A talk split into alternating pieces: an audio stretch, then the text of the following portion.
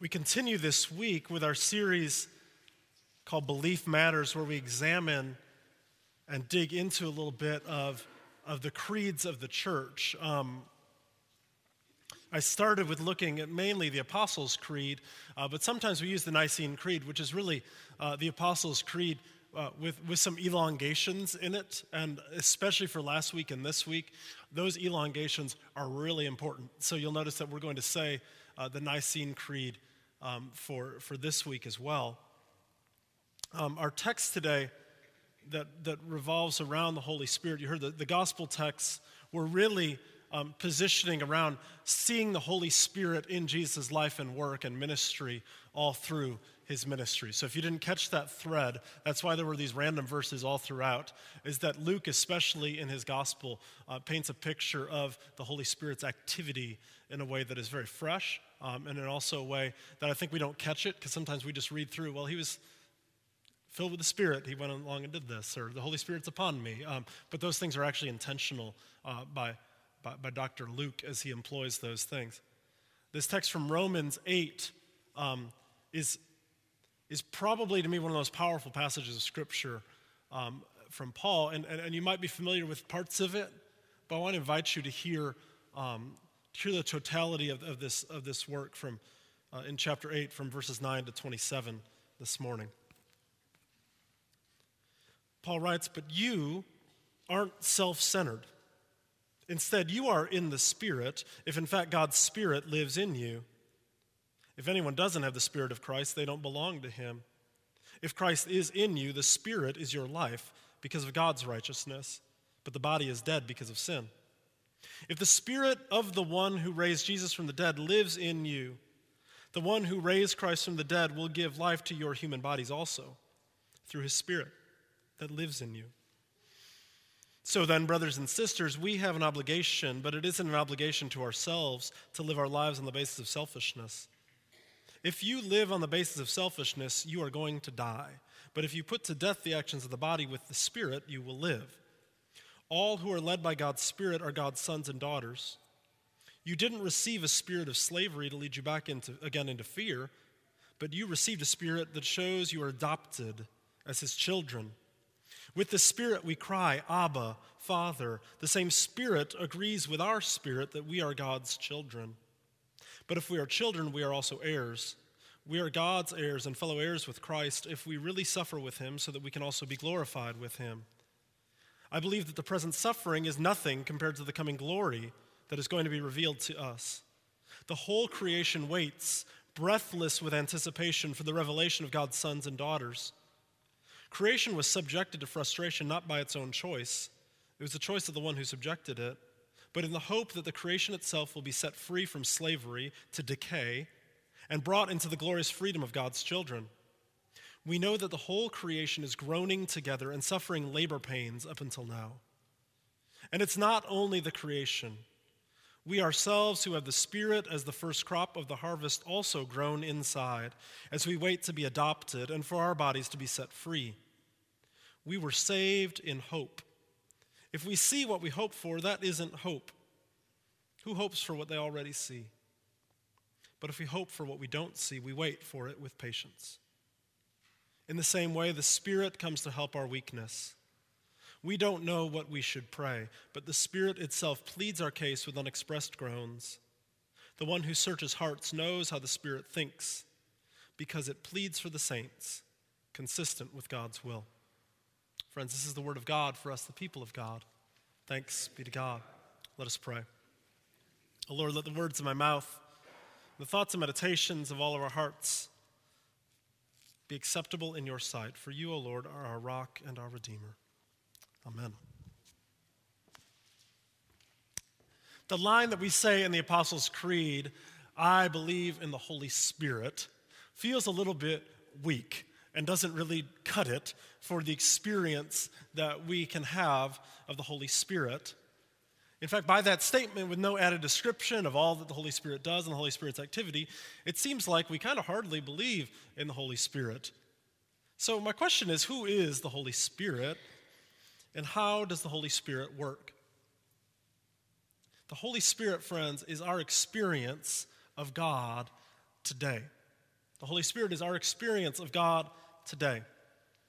Luke Timothy Johnson writes Humans continue to experience God in the world. And because of this experience of God, an appreciation of the work of the Holy Spirit must inevitably continue to grow beyond the limits provided by the New Testament. So, in other words, how we experience God in the Holy Spirit, how Christians for 2,000 years have experienced God through the presence of Holy Spirit, through the presence of the Holy Spirit, impacts how we view and understand God's operation in our lives, even beyond the pages of the New Testament. There has to be some room to understand God's working that involves our experience of God, and, and that is the doctrine of the Holy Spirit. Now, in, in the purpose of the creed, this section on the Holy Spirit, we could say that the entire paragraph that comes after, I believe in the Holy Spirit, is actually made possible by the Holy Spirit's work. In other words, when we say, I believe in the Holy Spirit, the Holy Catholic Church, the communion of saints, the forgiveness of sins, the resurrection of the body, and the life everlasting, that actually all of that is under the work of the person of the Holy Spirit right? So we are actually saying a lot about the Holy Spirit, but I got three more weeks to talk about some of those things under there. And so I'm going to tell you a little bit more about the Holy Spirit and how it worked and, and how these creeds kind of developed that. So after this Arian controversy we talked about last week, uh, where Jesus that was really gathered around the person and work of Jesus, and they, they kind of hammered that out in the year 325. Uh, all the church leaders gathered in a place called Nicaea. They, they gathered and they kind of hammered out what it meant that Jesus was fully God and fully human and how, and how to get after that. But all they did in that one was say, I believe in the Holy Spirit. I think because they didn't have time to get into it. And so what they did was gather in 381. Granted, it probably wasn't many of the same people gathering in 381 that gathered in 325, especially with life expectancy around that time. But they gathered anyway at Constantinople in 381, where they worked out what we have in our Nicene Creed today that says, We believe in the Holy Spirit, the Lord and giver of life, who proceeds from the Father and the Son, who with the Father and the Son is worshiped and glorified, who is spoken through the prophets. So we're going to focus in on a little bit what that means for us today. Because so, this expansion was needed to show that the Holy Spirit is both in substance and in power God. In other words, the Spirit is not just a force, but the Spirit is also a person.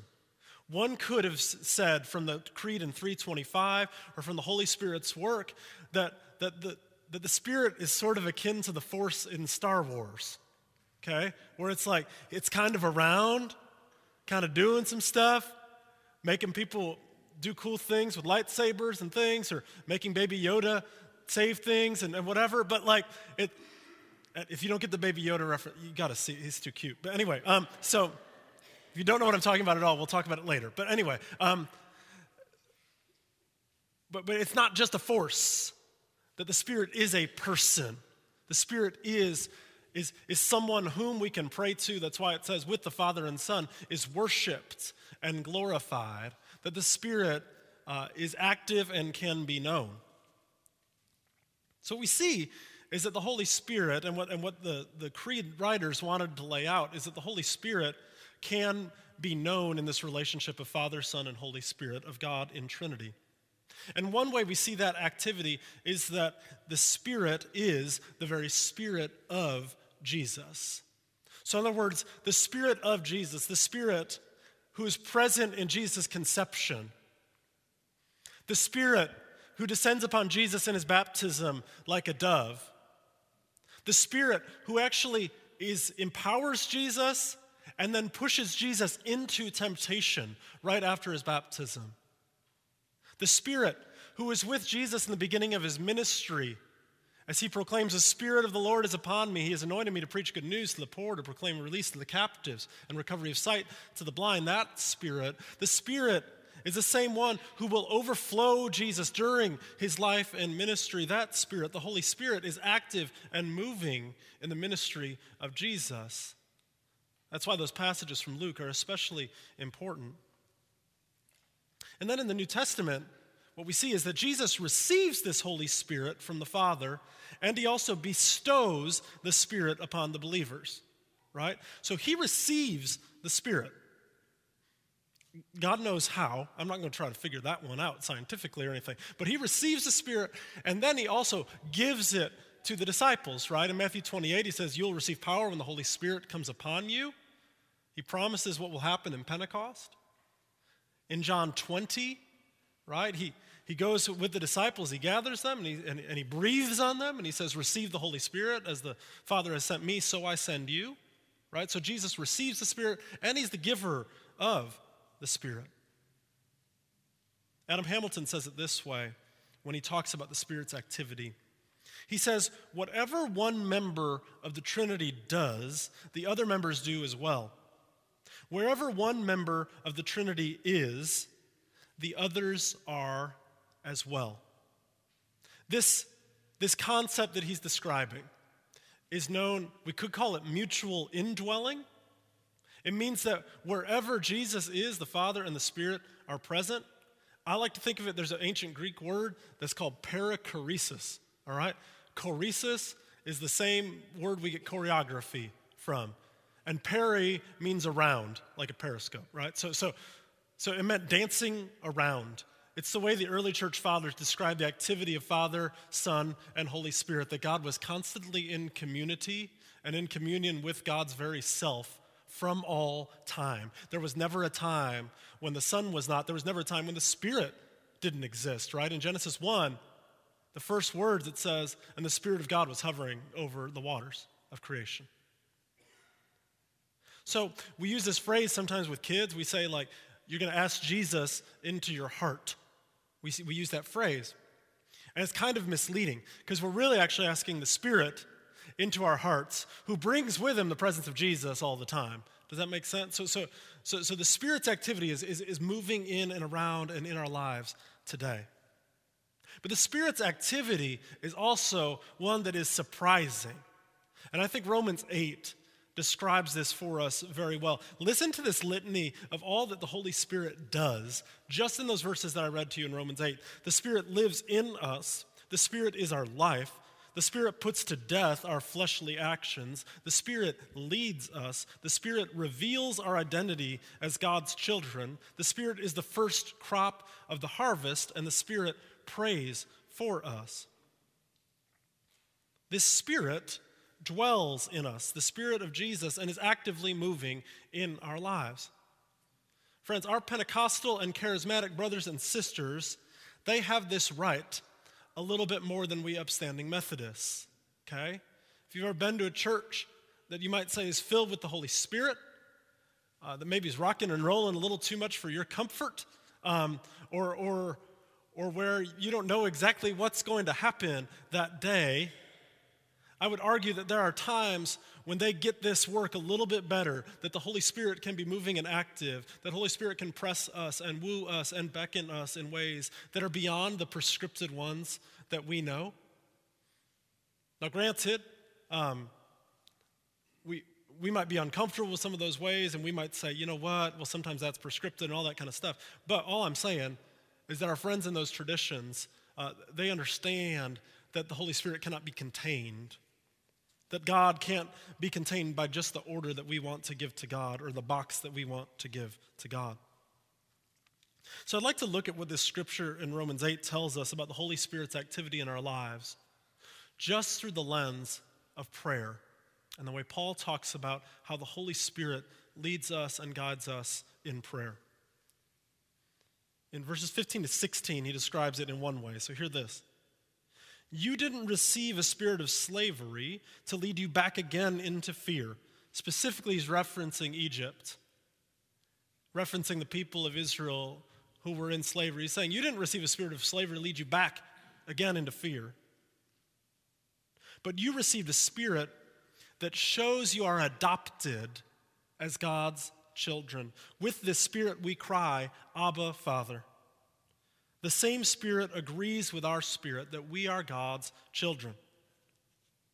Right? So he's saying that in, in our prayer, the Holy Spirit assures us of our adoption as the sons and daughters of God. That the Holy Spirit can give us that assurance of peace, that the Holy Spirit can show us who we are as God's children, that we can call this God Abba, just like Jesus did in the garden before his death, which is a term that meant daddy or something like it, very intimate calling upon God. But we don't only receive this spirit of assurance and adoption, because the text also says this in verses 26 and 27. In the same way, the Spirit comes to help our weakness.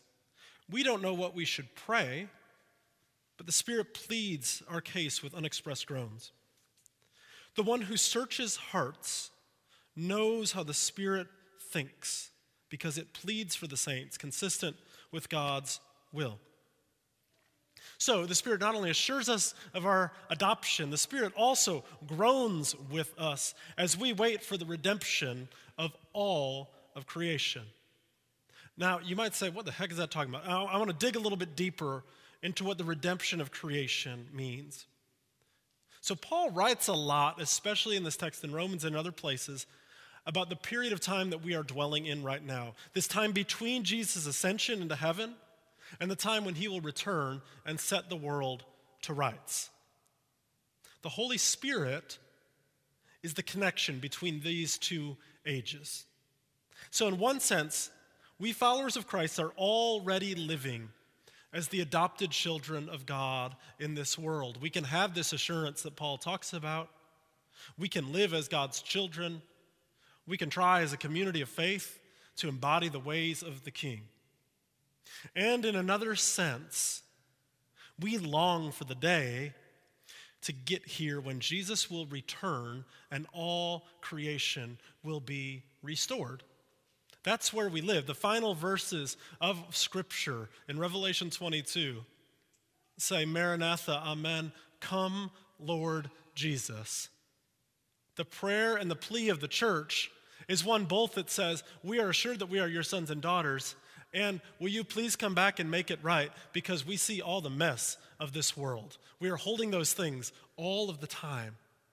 And what this passage is saying is that the Holy Spirit is the one prompting that within us.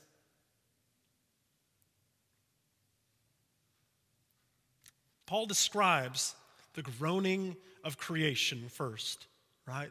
He says that creation is groaning like a woman in labor pains awaiting their fulfillment. And if you're a woman who's ever had labor pains and you're sitting here right now, you still get shudders about that day. You understand what labor pains are in a way that no man has ever been in pain. Sitting in this room, we are wimps compared to you, right? So, so, so creation is groaning, it says.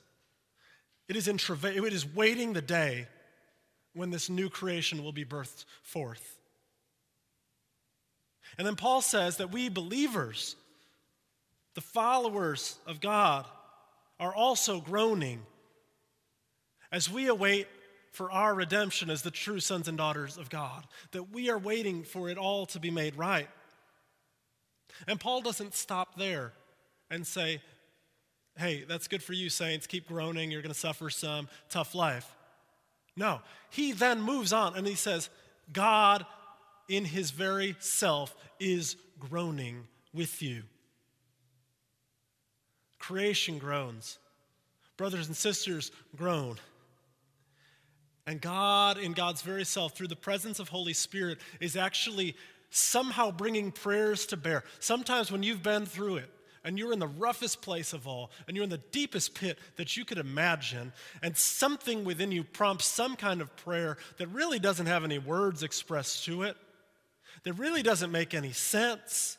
That is the Spirit's life in you, giving voice, giving voice, even if it's just a groan to God, saying, Make it right, come and redeem it. N.T. Wright describes this yearning and longing of all creation like this. He says, If one dare put it like this, as God sent Jesus to rescue the human race, so God will send Jesus' younger siblings in the power of the Spirit to rescue the whole created order, to bring that justice and peace for which the whole creation yearns. Friends, the Holy Spirit is the one assuring our adoption. And the Holy Spirit is the fullness of God groaning with us, praying within us, and longing for that day when all creation will be made right. This is the activity of God. This is the nudging and the wooing and the beckoning presence of Holy Spirit. Adam Hamilton says it this way in his book about the Creed. He says, The Spirit not only was a force to be reckoned with, to this day, the Spirit continues to be that kind of force. I think many Christians live spirit deficient lives, a lot like someone who is sleep deprived, nutrient deprived, or oxygen deprived. Many Christians haven't been taught about the Spirit nor encouraged to seek the Spirit's work in their lives. As a result, our spiritual lives are a bit anemic as we try living the Christian life by our own power and wisdom. Our spiritual lives can be a bit anemic, he writes. Friends, if you have tried to live this Christian life with your own willpower, like if you've ever tried to take whatever sin or addiction that you struggle with and do it on your own, I guarantee you failed at it, no matter what it is. If you try to just do it by your own willpower, you're like a smoker going cold turkey without the patch or something, right? Like it's tough. And and and you're gonna like it's not gonna work too well. And what we need is the Spirit's power within us to change us, to, to call us forth. We need the Spirit's activity in our lives. Because, friends, we are not just part of a church and a movement that uses just our brains, right? But we're also one that is called by our hearts and souls, where God is moving and active. And as much as I might like to preach a sermon that gets you to think a little bit, there also has to be some movement of the Holy Spirit within your life for it to change your heart and life. There has to be something going and, and driving you deeper into a walk with God, closer into relationship with Jesus. That is the presence of Holy Spirit. Friends, my prayer is that we wouldn't live spirit deprived lives, but instead lives full of the Holy Spirit's presence and power. Amen.